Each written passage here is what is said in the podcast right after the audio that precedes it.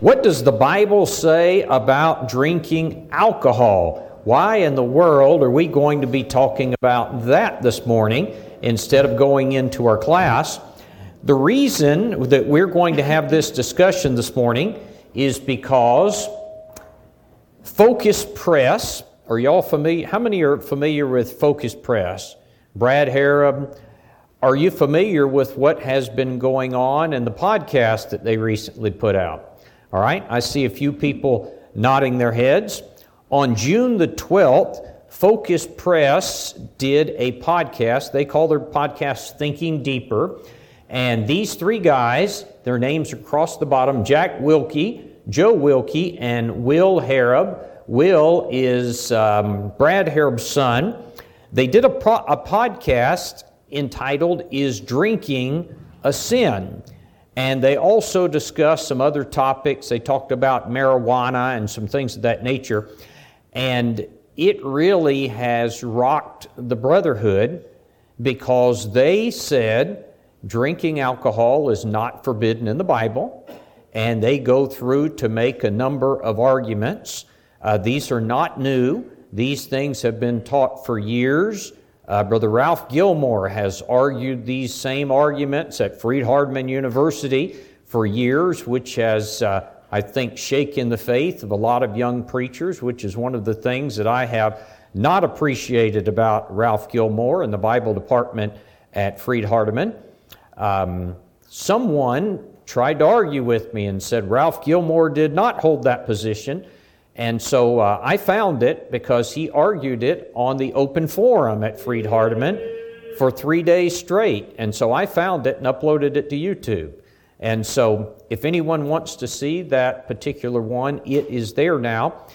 GBN has done two very excellent videos in which we deal, number one, the first video just deals with social drinking, and the second one answers the arguments that people make it is one of the most thorough refutations that I have ever seen of this. And so, uh, not because GBN did it, but uh, the research on it is really, really good. And so, if you encounter this, then I would encourage you to check out these videos. Now, I may not be able to cover all of this today, but I thought that it would be a good thing we had 103 people today in attendance. Just got that. So down a little bit from last week, but uh, that's still good to know. And uh, we don't have a board anywhere where we post that. I guess we need to, to uh, get one of those. Um, incidentally, being in our own building like this is so nice. It just makes us feel legitimate, and uh, what an attractive auditorium it is. We have really been blessed. And uh, I saw a video, this, I'm a totally chase a rabbit here, get off track, but I saw a video on YouTube this week, and they were talking about uh, the nature of small congregations. And they said that surveys have been done and uh, they have studied this extensively, and that small congregations, 100 people or less, have more active people, more people participate the rate of return is higher and that people give more in congregations of 100 or less. And I thought that was very interesting, but I think that we would probably attest to the fact that uh, that is true. When you get to a large congregation, you get to the point where a lot of people just tend to sit and uh, they don't put themselves to work. And so I think that's been one of the great blessings uh, that we've had here. Everyone has stepped up, and we appreciate that so very much. What I want to do in this particular class is I want to go through some of the arguments that these guys have made because a number of people have watched the, this and they've said, well, Focus Press and Brad Harrub, they've got credibility and people appreciate them. And so if they've said it, then it must be legitimate. Others, preachers and uh, brotherhood organizations, have stood up and really protested and said, This is false doctrine. The Texas School of Preaching put out a long document going through every argument that they made, and they have uh, sought to answer all of these. So, what I've done is I made a list. Uh, I didn't cover every argument they made, but I covered a number of them, and I want us to go through them and talk about it because the idea that the Bible does not condemn drinking alcohol is ridiculous. And the idea that uh, their arguments that they have made, they're shallow, they are not well studied, and I'm shocked to see something this week coming out of Focus Press. These two fellows by the name of Wilkie, though they are members of the Lord's church and preachers, they frequently put out very, very weak material. Will Harrub is new, he has just started doing this. Typically, Brad Harrub has put out conservative material. But uh, this is a very great disappointment with um, uh, Focus Press and Brad Harrub because after they started coming under attack, Brad Harrub stood up and defended them. Of course, his son's involved in it. But uh, I thought we need to answer these things. As we go through these arguments, we may not cover them all today. We may continue it next week. But I want you to feel free to participate, ask questions, make comments, because not only do they argue that alcohol is okay, they argue that marijuana is okay. And so it is very strange. Now, they do say well, we, we don't think you should do it because it hurts your influence and things of that nature. But they say that as far as the Bible's concerned, it is okay. All right, here is the very first argument that they make. They say the Bible does not forbid drinking, only drunkenness. Actually, let me skip. Uh, let's see. This is this is not the right one. I've got these out of order here. Let's see here. How did I do this? Well, the PowerPoint might be out of whack here. The first thing that they say is this they say that drinking is not a sin, but it's unwise. It's not a sin, but it's unwise. Listen to this Ephesians chapter 5, verses 15 through 17. Paul writes to the Ephesian brethren See then that you walk circumspectly, not as fools, but wise, redeeming the time because the days are evil. Wherefore, do not be unwise, but understand what the will of the Lord is. Two times in this passage, the Bible commands us not to be unwise, but to be wise. If the Lord commands us to do something and we ignore it, it is a sin. They are arguing that drinking, social drinking, is not a sin, but it's unwise. So they're saying it's okay to do something that's, that's unwise, but it's not a sin. That does not mesh with what the Bible says. This is a ridiculous statement that they start with. I don't know how in the world I got this thing so out of whack. Uh, I am utterly confused how that happened. But um, anyway, the second argument that they make is Jesus actually made alcoholic wine as his first miracle. And they argue that wedding feast in the ancient world, the ancient Bible lands, was always alcoholic wine.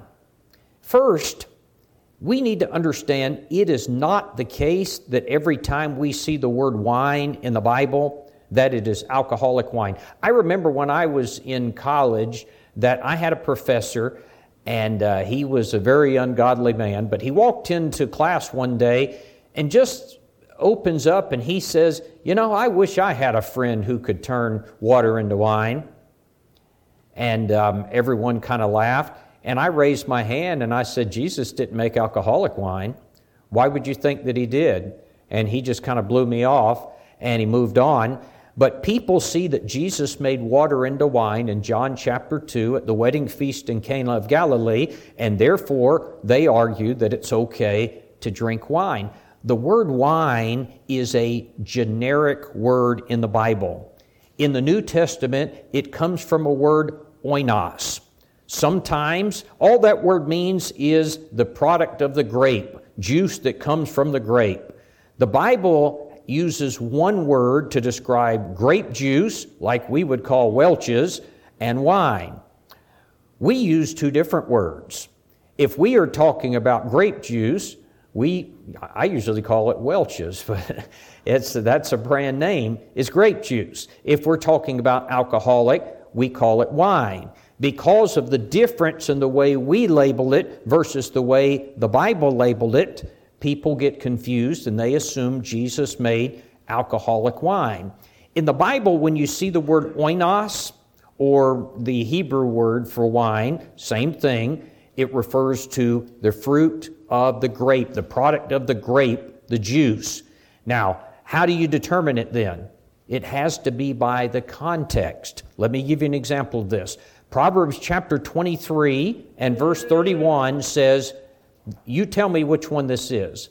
Do not look upon the wine when it is red, when it gives its color in the cup, when it moves itself aright. At the last, it bites like a serpent and it stings like an adder. Which one do you think that's referring to? It's got to be alcoholic, right? The context tells you that. How about this one? Isaiah 16:10 says, "In the vineyards there shall be no singing, neither shall there be shouting; the treaders shall not tread wine in their presses."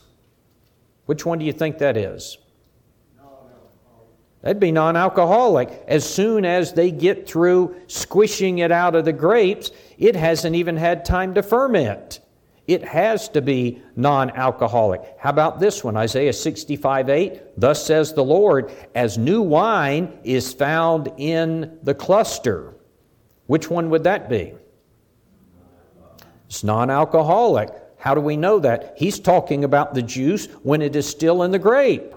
That's got to be non alcoholic. And so, in all of these passages are Old Testament, and so this is the Hebrew word that's translated as wine. In the New Testament, there are actually five different Greek words for wine. The most common one is oinos. And so here's the point I'm making. Just because you see the word wine in the Bible, you can't assume that it's alcoholic.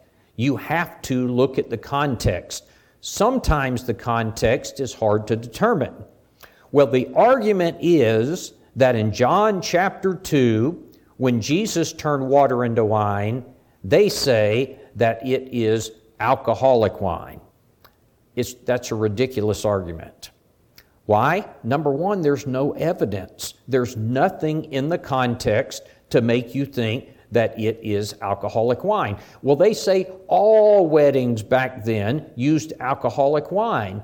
That's ridiculous. That would be like saying all weddings today use alcoholic wine. Do you think that you could, it would be a true statement if someone said, um, most weddings today serve alcoholic beverages? Would that be a true statement? I, I think it'd probably be true to say most weddings but certainly not all weddings.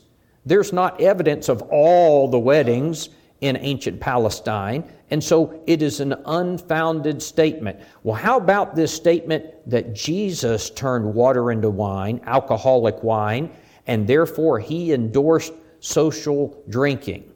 The first thing I would say is this the person who makes that statement first has to prove that the oinos in that passage is alcoholic, which he cannot do. Secondly, I think if you look at the context, and I wish I had this up properly because I had all these verses up here. John chapter 2 and verse 10, after Jesus turned the water into, quote, wine, oinos, the governor of the wedding feast, they would have, we would call it the wedding coordinator they had the governor of the wedding feast. He tasted this wine that Jesus made. This is what he said in John 2:10. He said, "Every man at the beginning sets out the good wine, and after the guests have well drunk, then the inferior wine, but you've kept the good wine until now." Now, there's a couple of things that I want you to notice. He said, normally what happens is people put out the good stuff and then the inferior stuff. And the idea is once they have drunk and they're not quite as sharp as they were, then they can switch out and put out the other stuff, and people are not going to notice. The one thing I do notice is apparently, at least this man's senses were still sharp. He could notice it. His senses had not been dulled. But notice particularly what he said is normally, after everyone's had a lot to drink, then they put out the other stuff. Jesus, on this occasion, made 120 to 160 gallons of water that he turned into wine. This was after the people had well drunk. You have a problem with this? What this would mean is if we're talking about alcoholic wine, after everyone has well drunk alcoholic wine, Jesus made 160 gallons more alcoholic wine for them to drink. Everybody understands that drunkenness is wrong. To get to the point that you are staggering is wrong. Even these guys argue that. They are arguing that the Son of God went to people who had already had a lot to drink, well drunk. The word means drunk freely, drunk where they had had plenty, and he made 160 gallons more of alcohol. What would that wedding feast look like after that? You'd have a bunch of drunks at this wedding feast. This is not what the context teaches. I am shocked that these brethren would go there to make this argument. Here's the third argument. Any questions about that? Any comments? Uh huh. June?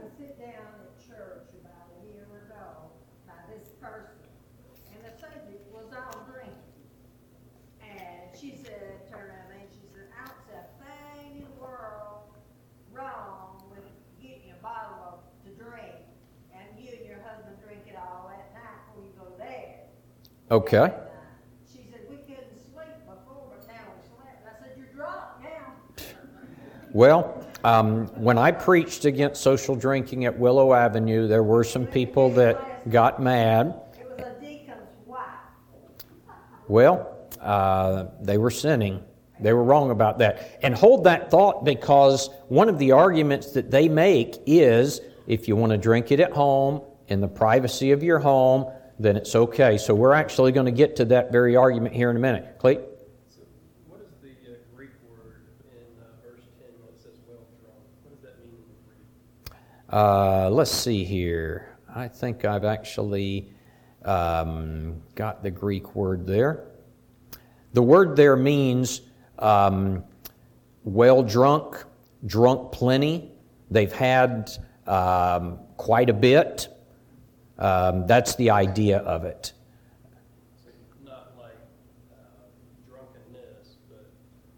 It means they'd had a lot to drink.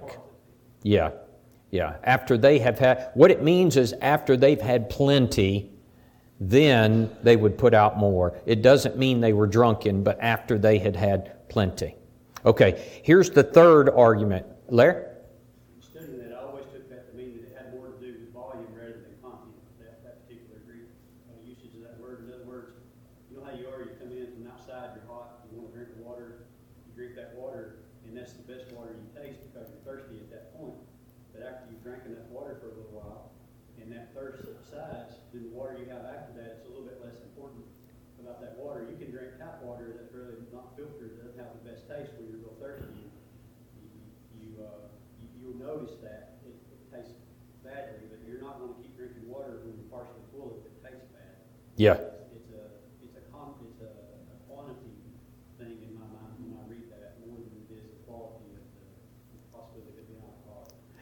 Yes. Um, this particular word can mean, I'm just looking it up in the Greek, um, it can mean uh, to get drunk, it can mean to become intoxicated, and it can mean that you've just had uh, a large quantity of it. And so uh, maybe that's where they get it, but um, obviously that's not what has happened here because what you would have then is people are stone drunk, if that's what it means in this context, and then Jesus gave a bunch of drunk people 160 gallons more of alcohol to drink. Everyone agrees that that's not right. Josh? Well, even to kind of add to that as well, the seriousness of what's being said there is the fact that Jesus is making alcoholic wine and giving it to drunk people, and he's putting a temptation before them. If they weren't already drunk, then there's a possibility that they would be, which, you know, James chapter 1, verse uh, 14, I believe it is, says that, you know, God's not tempted with evil, and you're tempted to be any man. And so if he's going that route, then Jesus is not God. And in that way, the Bible itself would be false. That's an excellent point because he's making the point James 1:14 says um, God cannot be tempted with evil neither tempteth he any man. And if these people have drunk heavily and if they're drunk or they're not yet drunk and Jesus gives them all of these large quantities of alcoholic wine then he's tempting them. The context screams that this is not alcoholic wine I don't know why people always go there. Understand why people who have no clue about the Bible go there because they think Jesus turned water into wine and they assume that because of the English word. Any person who is a Bible student, I don't understand why they go there because the context says just the opposite of this. Now, the third argument that feel free to speak up. I'm glad to have interaction, but I've got 13 of these and I'm on number 2, so um, here's number three. They argue the recreational consumption of beverage alcohol in the privacy of one's own home is acceptable to God. That's the point that June was just making, that someone had said to her. And this is what people commonly argue that if you want to consume it at your house in private, that that is okay. Think about this. 1 Peter chapter 5 and verse 8 tells us something about the devil, that he's a roaring lion, seeking whom he may devour. But notice how he starts this be sober, be vigilant, because your devil, as a roaring lion, walketh about seeking whom he may devour. The Bible says, be sober. The idea of this text here is not literally the idea, don't be drunk with wine, but it literally means sober minded. Don't have your senses affected or dull, but think in a sober minded way. If you drink alcohol, it's going to hurt your ability to follow this. The biblical mandate, if you read Titus chapter 2 and verse 2, says that old men are to be sober. In Titus 2 and verse 6, it says that young men are to be sober. It says in Titus chapter 2 and verse 4, aged women are to teach the younger women to be sober. All men are to be sober minded. 1 Thessalonians 5, 6, and 7. So, is there an exception that if you're in the privacy of your own home, that it's okay not to be sober minded? And it's okay to lose this quality. And I want you to think about this argument too. Not only does this contradict this, they make the argument in John chapter 2 that Jesus turned water into alcoholic wine at the wedding feast, and then they turn around and say that if you want to drink in the privacy of your home, that that's okay. You see a problem with those two? If Jesus made water into wine at the wedding feast, was that private drinking? That wasn't private. He's, he's doing this for a public gathering of all of these people so that they can get drunk. And then their very next argument is if you want to drink in the privacy of your home, then it's okay. Those two things don't even fit. Oftentimes, when people argue error, the, their own errors contradict each other. So Jesus made public wine for people to drink and party and to get drunk together. But if you want to drink in the privacy of your own home, then that's okay. Those two things don't mesh with each other. And there is a command after command after command in the New Testament that says Christians are to be sober minded. We're to think clearly. We're not to dull our senses. Why? Because the devil is seeking to get us. Don't do anything that's going to affect your senses that might lead you into sin. Why? Because the devil is waiting to get you. Here's the fourth thing that they say. They said, this is a quote, we are not condoning kids go out and drink a ton. We are not condoning that kids go out and drink a ton. Yeah, they are. By implication, they are. If you tell a bunch of kids, it's not actually sinful to do this, but don't go out and drink a ton.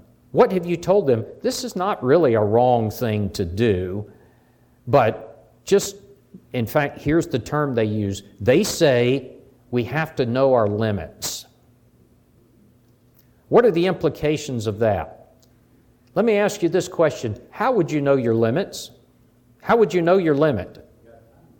You got to find your limit. How are you going to find your limit?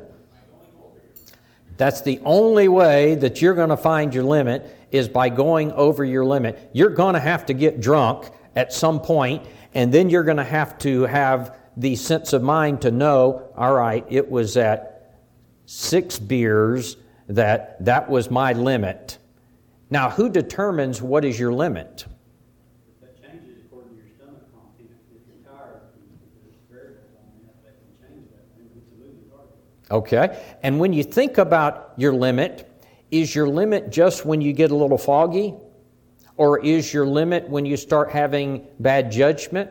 Or is your limit when you fall down on the floor? Or is your limit when you puke all over the place? Where, where's your limit? You see, alcohol starts affecting you with the very first drink. And so, what level of impairment are we going to call our limit? When you say to teenagers, we don't recommend you drink, but it's not a sin, really you have, and, and they affirm repeatedly in here that it's not a sin, you're really given at least a tacit approval of drinking, no matter what you want to say. Now, they state repeatedly that drinking is extremely dangerous, but they say it's not sinful. It's extremely dangerous, but it's not sinful. Can you name any biblical principle that encourages or endorses dangerous moral activity? Does the Bible ever endorse dangerous moral activities? The Bible does not do that. In fact, this is what the Bible says. The righteous man, in fact, uh, Josh did a sermon on this. The righteous man does not walk in the counsel of the ungodly, or stand in the way of sinners, or seat, sit in the way of the scofful. The Bible says you avoid things like that. You run from things that are edgy, that could get you into trouble. If something might, might lead you down the wrong path, you don't stand there, you don't sit there, you don't join it, you run from it. In fact, 2 Timothy 2.22 says, flee from youthful lust. Not, it's okay, just, uh, just be careful with it. Flee from it. Uh, 1 Thessalonians 5.22 says, abstain from all, every appearance of evil. Frank? Yeah, you mentioned Psalms one, blessed is the man that walketh not in the counsel of the ungodly, nor standeth in the way of sinners, nor sitteth in the seat of the scornful. You'll notice that progression there. He's walking, then he stops and he talks. And before you know it, he's sitting in the seat the scornful. Well, that can be the same thing as being in your home and start drinking. That progression is going to continue. So then he's going to be walking and then sitting and then passing out, according to, uh, to this reasoning. Okay, here's the fifth argument that they make. They say that the consumption of alcohol is a Romans 14 issue. It's only sin if it becomes a stumbling block to other people. Now, if you are familiar with the book of Romans and you know it well, when someone says something is a Romans 14 issue, that means it's a matter of conscience. Romans 14 is teaching that something might not in and of itself be a sin. He, he mentions eating of meat offered to idols because in 1 Corinthians chapter 8 and 10, he says eating meat offered to idols is not a sin. We know that if you buy it in the marketplace, that's not sin. We know that an idol is nothing, but if it makes your brother stumble, or if you seem to be endorsing the idol, then don't do it. So when you get to Romans 14, he discusses this. If there is something that you know is not a sin, but it causes your brother to stumble, don't do it and lead your brother into sin. Now, he gives the example of the meat offered to idols. And so if you know that eating this meat, you bought it in the marketplace, but you knew that earlier it was offered to an idol, because what would happen is they would take meat, they would offer it to an idol, and then when it was done and they had left over, they would sell it in the marketplace. And a Christian might come along and buy it, and he'd take it home and he would eat it. Some Christians thought to themselves, I can't eat that. I know it was offered to an idol and it bothers my conscience and I can't do it. And so Paul argues in 1 Corinthians 8, it's not wrong. If you want to buy that and take it home, you're not sitting there endorsing the idol. You're not giving money to the idol. You're not sitting at the, you bought it at Winn Dixie or wherever, you know, in the mar- not Winn Dixie, but in the marketplace. What's the point? It's far removed from the idol at that point. But he says if it bothers your conscience, don't do it. Romans 14 is talking about those type of things. So when someone says a Romans 14 issue, they mean it's a conscience issue. And then these guys are arguing that drinking alcohol is just a Romans 14 issue. That is, don't make your brother stumble if you do this. Alcohol doesn't fit this because alcohol is a sinful issue. Josh? One thing that's also could be brought up in reference to this issue is the fact that it's talking about the meat offered to idols. It's something that inherently has no effect, has no importance except for that which was given to it by people. Yeah. And so for a person who had come out of a pagan lifestyle, who had been living through those festivals and all that, there's emotional and there's significance and cultural significance that was given to those things. That would be a problem for them that maybe as you wouldn't have to deal with. Yeah. Because it wasn't a part of their life. Unlike alcohol, which has an inherent negative effect in itself. That's, that's right. I'll give you a modern day example of a Romans 14 issue. There are some Christians who believe that it is wrong to put up a Christmas tree in their house. They say they believe that it is uh, linked to uh, paganism or Catholicism or denominationalism, that you're celebrating the birthday of Jesus and there's no authority for that. Other Christians say we put up a Christmas tree and it has nothing to do with the celebration of Jesus or Catholicism. It's just a family tradition and we do nothing religious with it whatsoever. I think that'd be a modern day issue. A person could do that in good conscience, but another person says, if I do it, I'm sinning against my conscience. Well, that would fall into this category. Drinking doesn't fall into this category. Fornication doesn't fall into this category. Stealing doesn't fall into this category. You can't take something that the Bible labels as a sin and say, well, as long as it, uh, you can do it as long as it doesn't offend your brother. I want you to think about this argument too. The consumption of alcohol is a Romans 14 issue. It only becomes a sin if it's a stumbling block for others. And they just said that in John chapter 2, Jesus made alcoholic wine publicly and gave it to all these people to drink. They said it's a Romans 14, it's a conscience issue. As long as you don't make anyone else's conscience be offended. How could Jesus have done this for all these people at the wedding and know that it would be okay for them and not offend anybody's conscience? See how they contradict themselves repeatedly? The previous argument, as long as you do it in the privacy of your own home, it's okay. And yet Jesus made it publicly for their own, their own arguments are self contradictory. And let's see here. I know that um, we, we're supposed to stop at 11, right? And it is 11:01. So, all right. I tell you what. Next week, I want to pick these up and I want to go through them because they make 13 arguments and we are on number five. So I would like to go through the rest of these to show you this is ridiculous.